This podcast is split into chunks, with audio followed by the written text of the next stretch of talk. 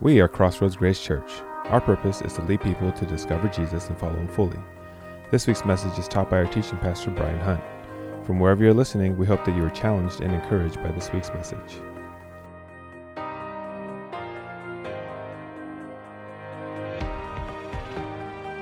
Hey, well, good morning, Crossroads. Good to see everybody. Good to see you guys today. Welcome online. Just want to welcome you wherever you might be at. Hey, just a few shout outs for you. you know, Heidi, she's joining us from Crockett, California. We also have uh, Jerry from Venice, California.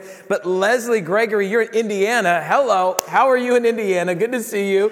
And then uh, we have David Kuhn, our men's ministry leader. He's watching. And so we just want to say welcome to you. And if you're in the parking lot, quick honk to you guys. Glad that you're with us.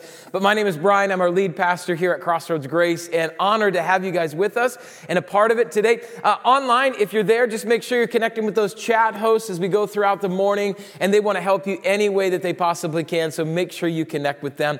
And if you're brand new, or maybe you've been here for a while, I just want to always mention our mission statement. And our mission statement is this: is that we want to lead people to discover Jesus and follow Him fully. So we want to help you know who Jesus is, fall in love with Him, find out what it looks like to follow Him in your life, anything that we could do to be able to help you along that journey. That's why we're here. So make sure that you contact somebody or reach out to that chat host if you're on Crossroads Online. But before I dive into the message today, I've got some exciting stuff to let you guys know about because um, I need to give you a little bit of an update.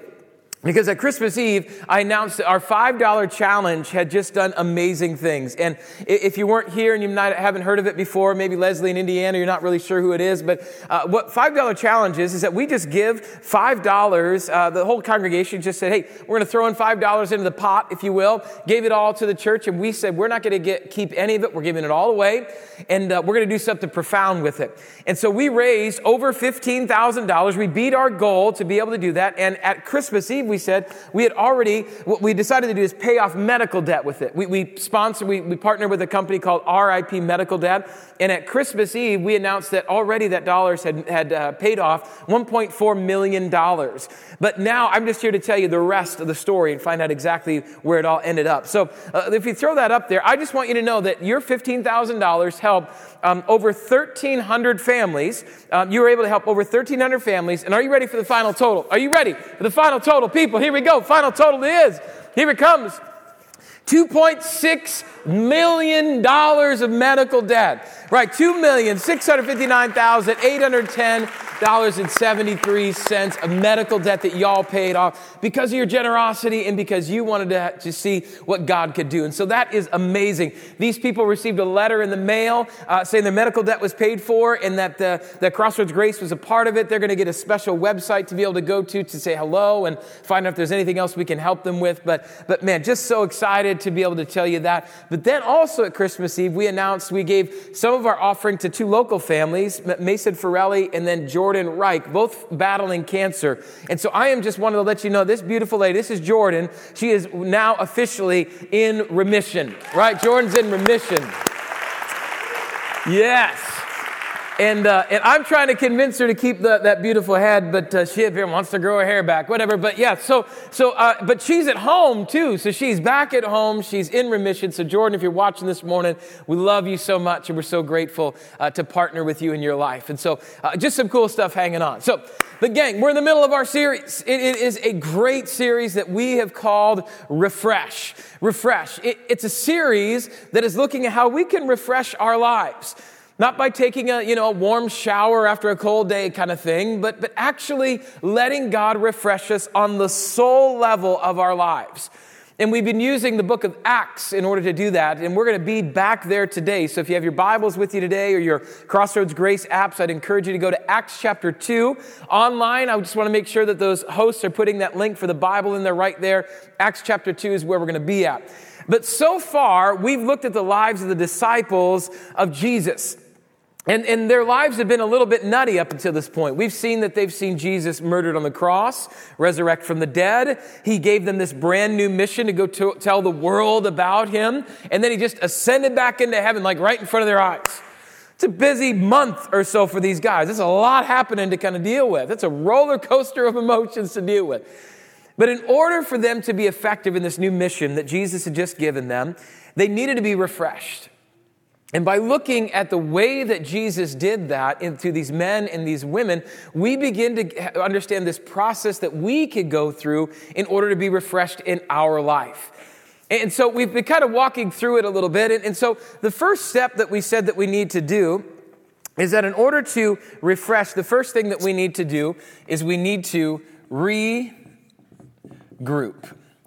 Now, regroup is, a, is an important, important, important step. Regroup is where we take kind of a step back from our life and, and we've looked at, we look at all that we've been through, all the things that we went through. It's the stage where we, we look back and maybe there's some things that we did or that were done to us, but we, we look at those things. And that is exactly what Jesus told the disciples to do. If you remember, Acts chapter 1, what he had done is after he ascended back into heaven, uh, he said, I'll be, I, I want you to go back and wait in Jerusalem.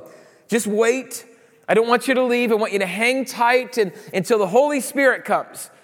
And he knew that the worst thing that these guys could do is that they could have just started doing before they regroup.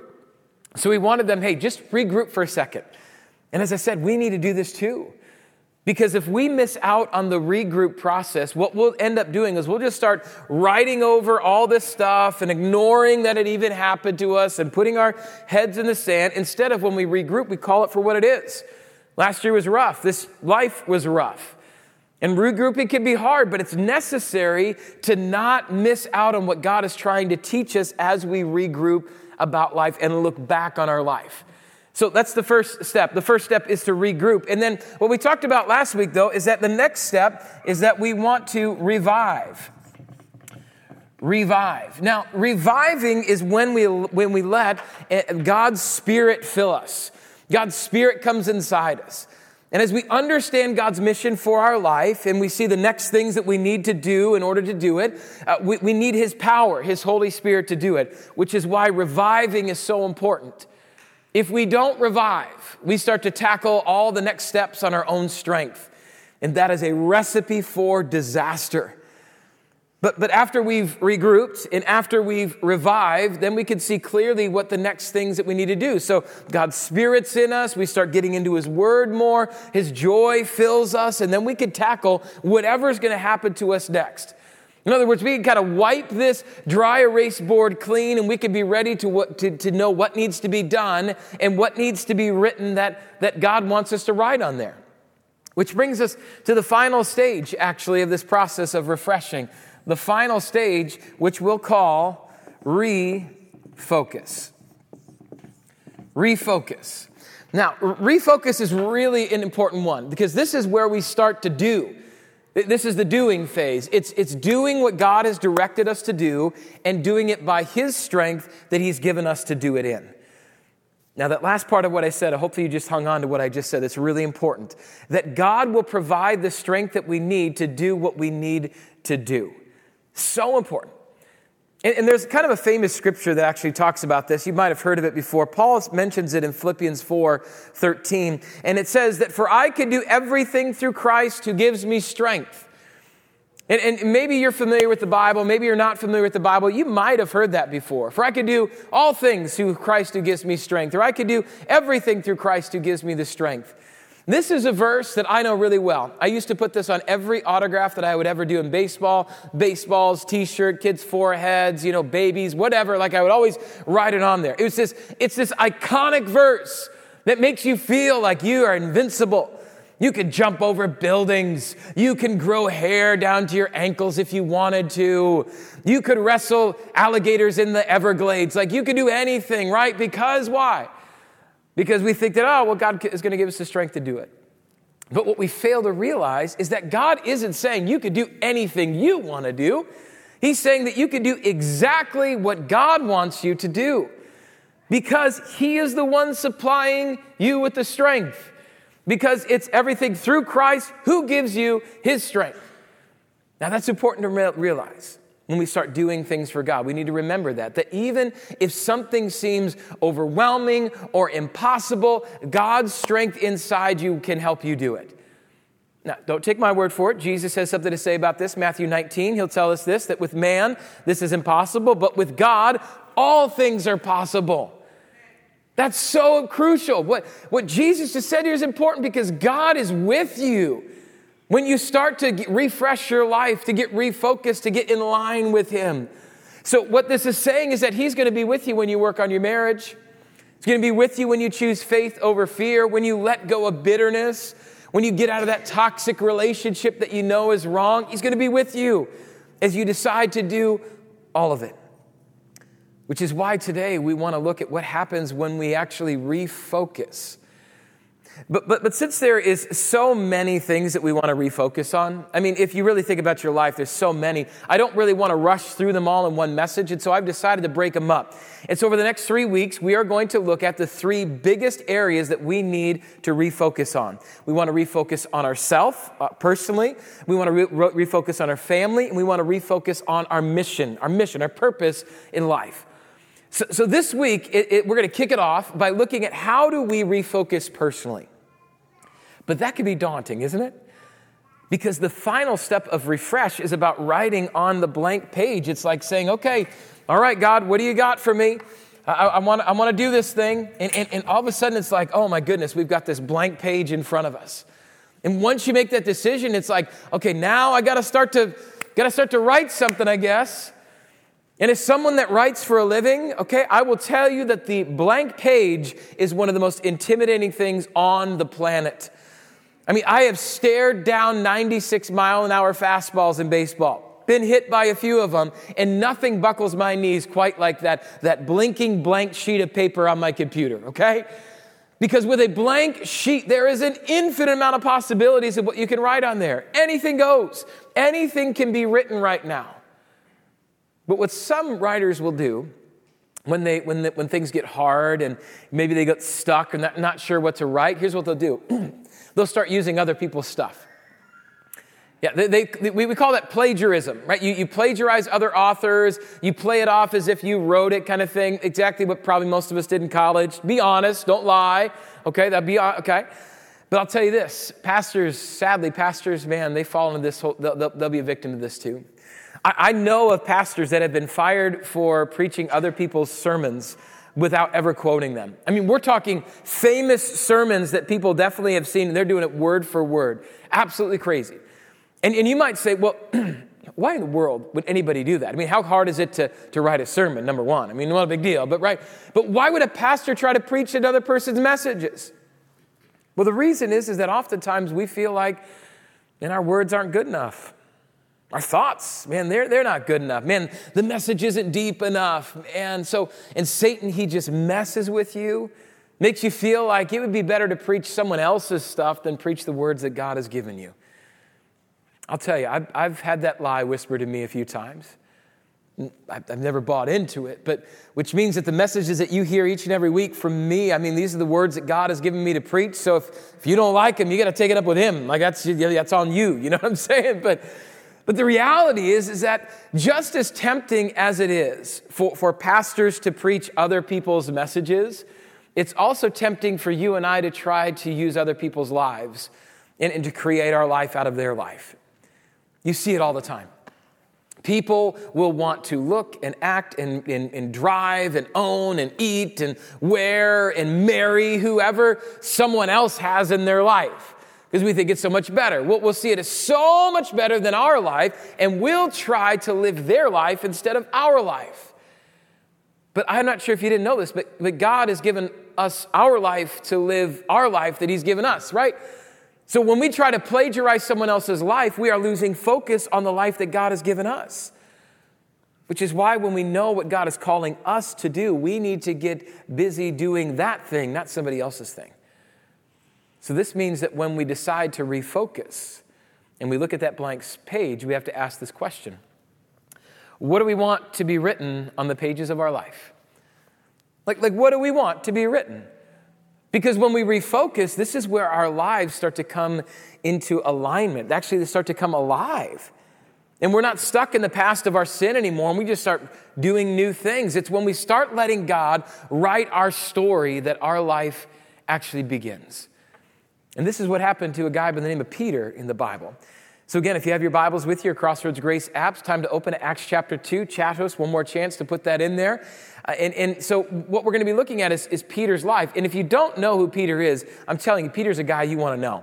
I, I love Peter. He was a blue collar fisherman, left everything to follow Jesus. He was rough around the edges. He screwed up more times than he got things right. He was one of Jesus' closest friends, three closest friends, but yet he denied even knowing him when the heat got a little bit too hot when the crucifixion was happening. He was the undisputed leader of the disciples.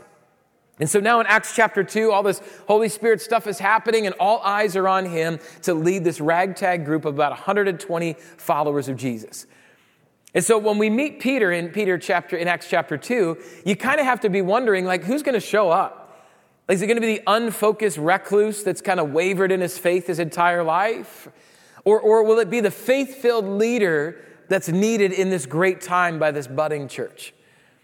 Well, after Peter had regrouped and after he had revived by the Spirit, you could sense that, that there was a new focus in Peter, especially as he's preached. And you could see a little sneak peek of how he's changed in just the first line of what we'll read, Acts 2, verse 29. It says, Peter says, Fellow Israelites, I can tell you confidently. It says Peter was actually confident, right? That, that he's actually confident. And he's confident again because this is a miracle in and of itself. Because when Jesus was alive, Peter was like all brazen and he was all tough and everything. And he'd say, Jesus, I'd never, I'd never turn away from you. He cut a guy's ear off, you know. But then after he denied Jesus, he kind of slinks into the shadows. Then, then Jesus actually dies. He doesn't have a chance to say he's sorry, and he's crushed by that.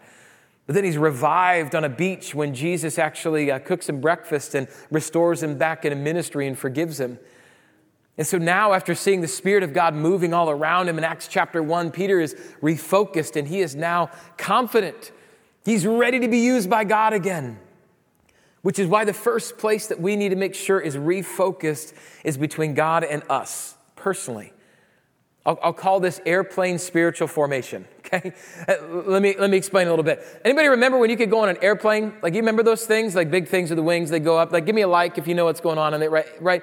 So, so when you're there, and of course you're not paying attention, but occasionally you will, the, the flight attendants will tell you that when those masks drop from the ceiling, you're supposed to put on See, exactly. We're all going down, right? You're supposed to put on yours first, okay? If you put on yours first, then you put on the mask of the child you like the best next to you, right? That's, and then you go down the line. That, that's kind of how it goes.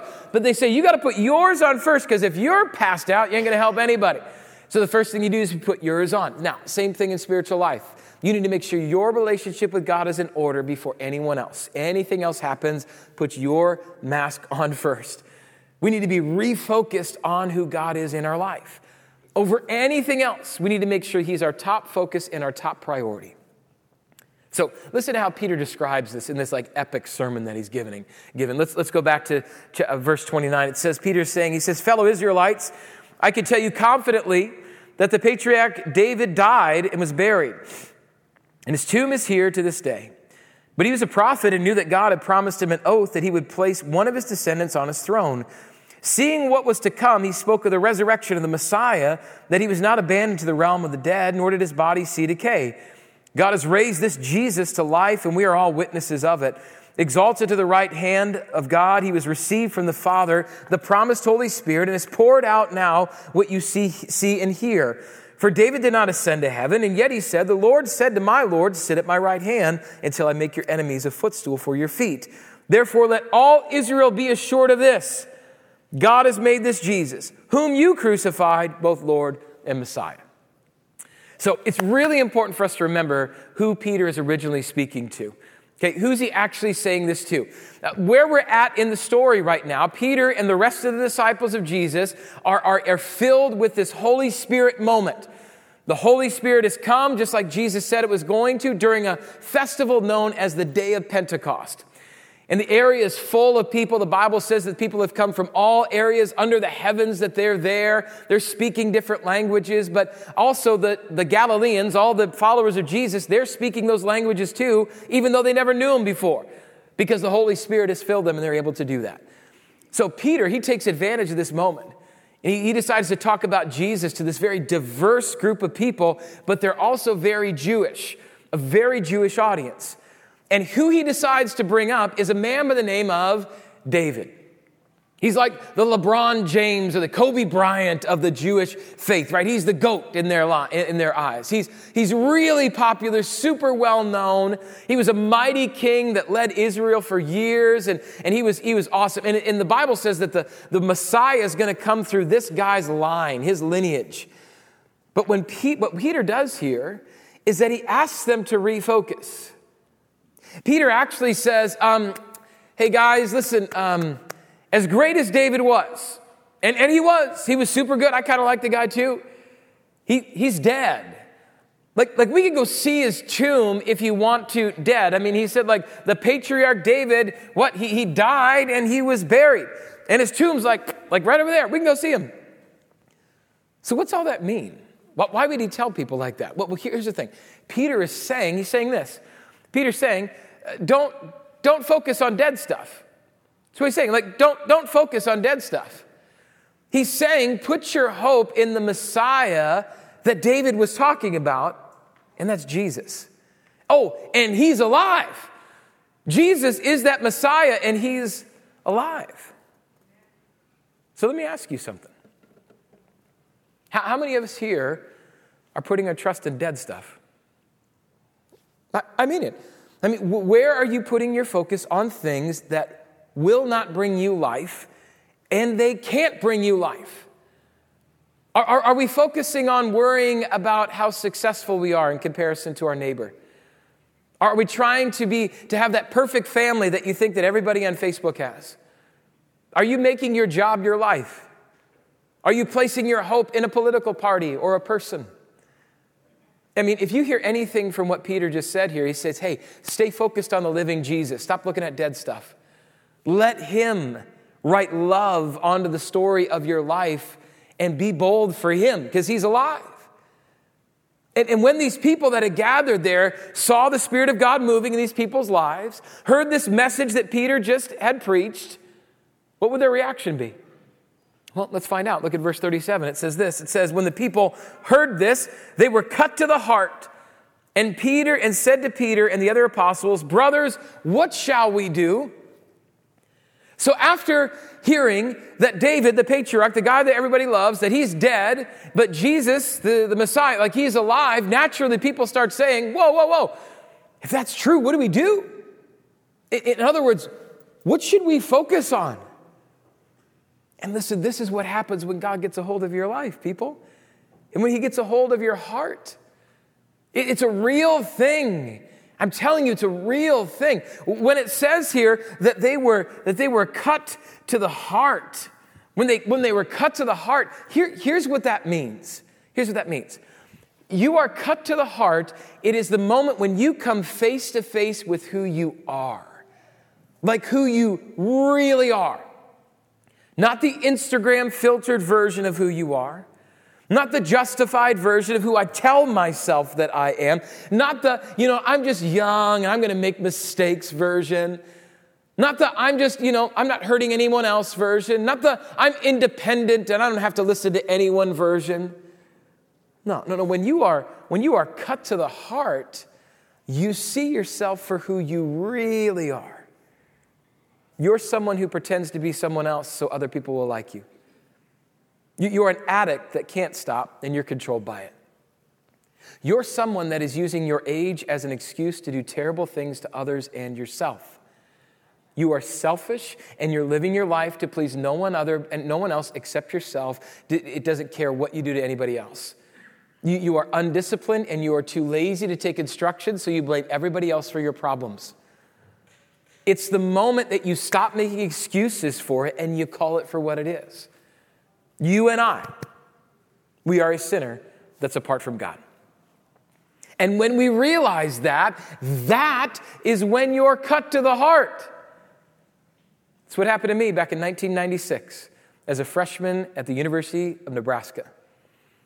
There I was, minding my own business. I was there. I was a Division One baseball player. I, I, was, I was going to class. I was, I was, I was a nice guy. Had some really good hair at the time. I mean, I was sitting pretty at the time. I was feeling good about myself. I was a nice guy. I was, I, I, I was a brown noser in class. I went to church every Sunday. I was even part of the Fellowship of Christian Athletes. I'd make it to every huddle, and I was sitting. I was, I, I felt like I was doing good. Came from a good family in South Dakota didn't drink or, or smoke or, or go with girls that do. Nothing, you know, I was sitting pretty good, you know.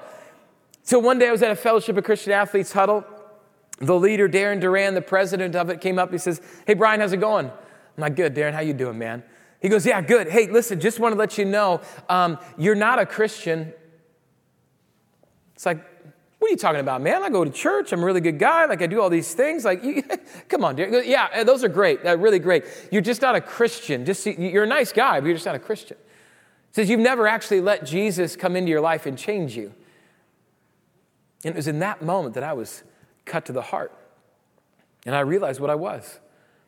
I was selfish. I was arrogant.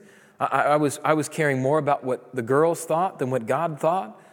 I was trying to make a name for myself. I thought I was better than everybody else. I was, I, I could keep going on and on and on. And I was, I was cut to the heart.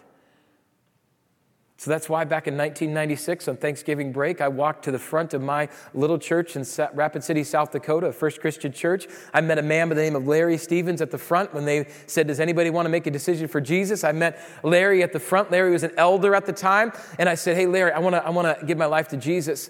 And he looks at me and he says, I thought you already were a Christian. So I was, I was fooling Christians that I was a Christian by acting like a Christian, but I had never accepted Christ in my life. So that day I allowed Jesus into my life, cut me to the heart, was baptized. I began following him, and I tell you this right now my life has never been the same. When I chose to refocus my life onto Jesus, it's never been the same since. But, but here's what I want us to think about if you get nothing else out of the day, I want you to really think about this one line. When we focus on God, other things have to go out of focus. When we focus on God, other things have to go out of focus. So let's, let's think of it this way, okay? Now, uh, those of you joining us online and those that you're in the room and even in the parking lot, I know, I know you guys have, you, are watching the screens more than me. That's fine. And, and, usually when you watch the screen, you know, you want that to be really crisp and clean and you can see me. And, and, and that's on purpose. Normally that's the way you stay focused. It's a better image. It lets you get less distracted because at least you know where to look and where the sound's coming from. But what, happened, what would happen if it wasn't so much that way? What if it was not in focus? What if it looked like this? Now, I, I know what some of you are thinking. Well, he looks a lot better now. Yeah, he just, boy, that just looks a lot better. And, and, if, you, and if you did that, you're just mean. So that's just, quit being a jerk. Yeah. And I know you're laughing at home on your couch, so don't choke on your cereal or whatever. But, but, but, but it's, it's hard, right? It's, it's hard to focus on. You, you need to know where to look, and that's why being in focus is so important. All right, listen, get me back in focus. Give me a little something here, okay? Just get me Okay, that feels a little bit better. Okay, right? So, so that's the deal. But, but guys, the same is true about our life. The same is true about our life. When we, what we focus on in our life is what we're choosing to give our life to. It's, it's what we're giving our time, our talent, our love, our energy, our life, our money, our soul to. It's what we focus on.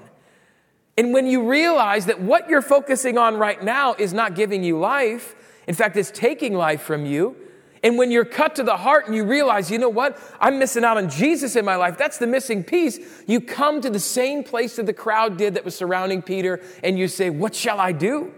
What should I focus on? This is what this group of people asked Peter. But listen to what he said.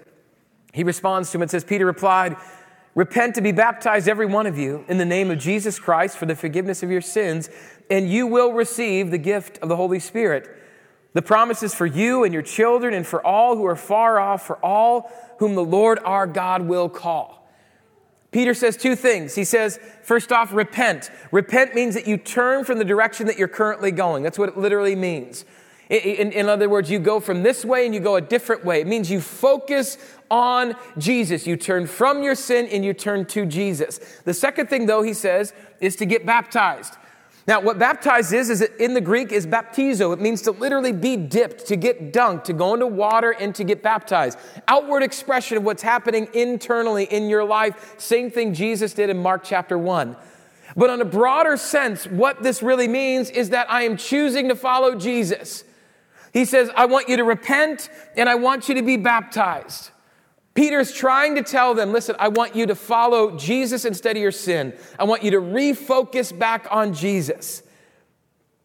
But, but, notice something very important. And if you're an English person here, you'll appreciate this little grammar for us today. And notice that Peter doesn't say, Hey, I want you to repent and baptize as a group, like everybody together, kind of a group think thing. You know, if you all kind of shake your head, it's good. He doesn't say, repent and be baptized, but if your grandma and your mom follow Jesus, then you're okay. You're kind of, you're, you're in anyway.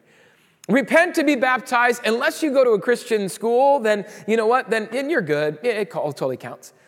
He doesn't say, hey, repent to be baptized unless you're a super good person that only swears a little bit, only gets angry when somebody cuts you off. Um, oh, and then if you go to church maybe once a month, like then, then, you're, then you're good. No, no, no. Peter says, repent and be baptized what? He says, every one of you and your and you and you and your, right? It's all about, Peter says, you. And if you didn't know, y'all are you. Like we're all are yous. Each of us is asked to make a decision about Jesus in our individual life. We are called by God to do the very same thing that Peter just told them to repent and be baptized, to turn and to decide, to say no to sin and to say yes to Jesus. We are asked to make a decision about what we're focusing on in our life. And when we choose Jesus, we are going to have to refocus things because when we focus on God, other things have to go out of focus. They have to go out of focus. But, but I want you to read this next, next line, right? I want you to read the, the, this next section of Peter's message with me. Look at verse 40 through 41. It says, With many other words, he warned them and he pleaded with them Save yourselves from this corrupt generation. Those who accept his message were baptized, and about 3,000 were added to their number that day. I think this is so important because Peter doesn't say this, this, this line in passing, this repent and baptize thing. He doesn't say it in passing. He's not like, oh, okay, you know, if, if you want to follow Jesus, that's cool, that's cool. But if not, no big deal. Hey, just get around to it when you can, no big deal. No, listen to the word he used. It says, Peter, it said he, he pleaded with them. He tried everything he could. He found different ways of expressing it. He did everything he could. There was urgency in his voice. Because Peter knew that the longer that they kept swinging, swimming with this corrupt generation, the further from the truth of Jesus they were going to drift from. The longer that they focus on things other than Jesus, the more their eyes are going to get used to those things. Things that they are only going to kill them and not bring them life. It's because that's all they will be able to think about if that's what you focus on. Guys, do, do, do I need to even say that this is not just a Jesus times thing? My friends, we are living in a corrupt generation. I, aren't we? I, I, mean, I mean, lying, lying, cheating, anger, hatred, backstabbing, selfishness, materialism, money loving, it's all there. And that's just the Kardashian family. Like, that's it, right? Right. But, but guys, our world is falling apart because we are living in a sinful, corrupt, evil, lost, selfish world. And we are so focused on it. We are. We glue ourselves to the television to watch it. We press our ear to the phone to listen about it. We, we lock our attention on our social media accounts and we go so deep, deep down in the rabbit hole that even Alice in Wonderland is saying, Yeah, that's too far for me. Like, I, I can't even go that far. We, we do that. And as we focus on that, we cannot focus on God. Do you want to know why people would storm the Capitol? Focus problem. Do, do you want to know why racism is still alive? Focus problem. Do you, want to, you want to know why so many kids go to night, go to bed at night without a mom or a dad in the same house? Focus problem. Do you want to know why 80% of the United States is in debt? Focus problem. When we focus on the corrupt and the spirit, the, the sinful, guys, we can't focus on God. And God is saying, keep your eyes focused on me. One of my favorite proverbs is actually Proverbs chapter 4. It says, Let your eyes look straight ahead, fix your gaze directly before you. Give careful thought to the paths for your feet, and be steadfast in all your ways. Do not turn to the right or the left. Keep your foot from evil.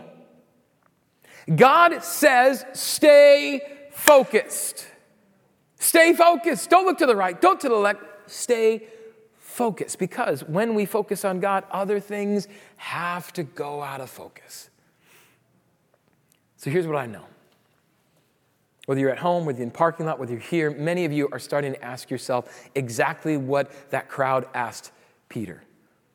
What shall I do? What shall I do? Well, I believe that we need to do something with what we've heard each and every week. That's why we're a tag here at church. I expect you to go and do something with what you've heard. So let me get really practical for just a second and talk about what next steps might look like for you. First thing, do you want to know one of the best ways for you to stay focused on God and not on other stuff? It's community. It's doing life with people, to stay accountable and to stay engaged with people. So that's why I'm, I'm not asking, I'm begging you to get into a growth group for your own spiritual growth, for you to be able to stay focused on Christ. We are not designed to go through anything, especially COVID crazy, alone. So, in growth groups, man, you could forge some friendships, you could grow in your faith, you could stay focused. Groups are 10 to 12 people for about 10 to 12 weeks. It's not your whole life, you're gonna be okay. Most groups are online right now if, you if, you, if that's something that you need. And, and if, if you're new around here, here's what I'm gonna tell you to do I want you to get in rooted. If you haven't taken anything yet, take Rooted. It is the first step that I believe is one of the best things we do around here. And then after Rooted, if you've done that, I'm going to ask you to take Financial Peace University. FPU, chance for you to learn how to use God's money God's way. My wife is teaching a class this, this semester too. She's super excited about it. FPU. So search the groups. You can f- take a look here, gr- crossroadsgrace.org slash groups, um, and we want you to get involved. You can start signing up right now. But, but maybe the second thing maybe some people need to do, maybe you need to get baptized. Maybe you need to take that step of faith and get baptized. We've got a, a baptism class uh, kind of for all kinds of things, adult students and kids, the week of March 21st. You can get all the information about that right there. This is an outward expression of what's happened internally to your, to your soul. And I would encourage you, man, take that public de- declaration that says, I believe in Jesus. So, like I said, go here, you'll find out all the details of how to get involved in that class. But maybe there's some people here today that you need to take that first step. And maybe you need to decide to focus on Jesus for the first time. To, to take a step across the line of faith and say, Jesus, I want you to be my Lord and Savior. I believe you're the Messiah that's alive. I'm telling you, this is the greatest decision you'll ever make for this life and the next. Because when we decide to not let our gaze go to the right or to the left, but straight ahead on Jesus, our life changes forever. So I'm going to encourage you to do just that, to choose Jesus over anything else. Choose Jesus. So that when the time comes, you can be focused on what God has called you to do, because He's calling you to do something. He's calling you to do something. And you and when you have God, when you've accepted Jesus in your life, when he calls you to do it, you will move forward without hesitation. No matter how scary, no matter how crazy it might be, because you are powered by the Spirit and you realize that when we focus on what God has called us to do, the only way that's possible is other things have to go out of focus. When we focus on God, other things have to go out of focus. So as we prepare for um, a time of communion to remember Jesus, I just want to simply ask you this What are you going to write on your life? What's going to be written on your life? Is it going to start to look like it did year after year after year? Are you going to pile on more guilt and shame and disgust in what's happening in your life? Or are you ready to, to be refreshed? Are you ready to refocus your life on Jesus? And maybe some of you have accepted Christ in your life. Maybe you've got him in your life, and maybe you've just got to, your, your gaze has gone to the right or the left. And maybe today you just need to refocus back on him. But I know that there are people watching. I know that there are people in the parking lot. I know there are people here that, that need to accept Christ, that need to step across that line of faith. And so as we prepare our hearts to remember communion, Jesus' broken body shed blood for you and for me, it's a perfect time to remember how much Jesus loves you and how much we need to focus on him and to accept him as your Savior. So, as we prepare our hearts now, this time of communion, I just ask that you would bow your heads and let's pray together. Heavenly Father, Lord God, we come together right now and we thank you for your word that is alive and active. We thank you for the fact that we can hear from the lives of messed up people like Peter that didn't have it all figured out, but that you used him in mighty ways when he, when he focused his life on you.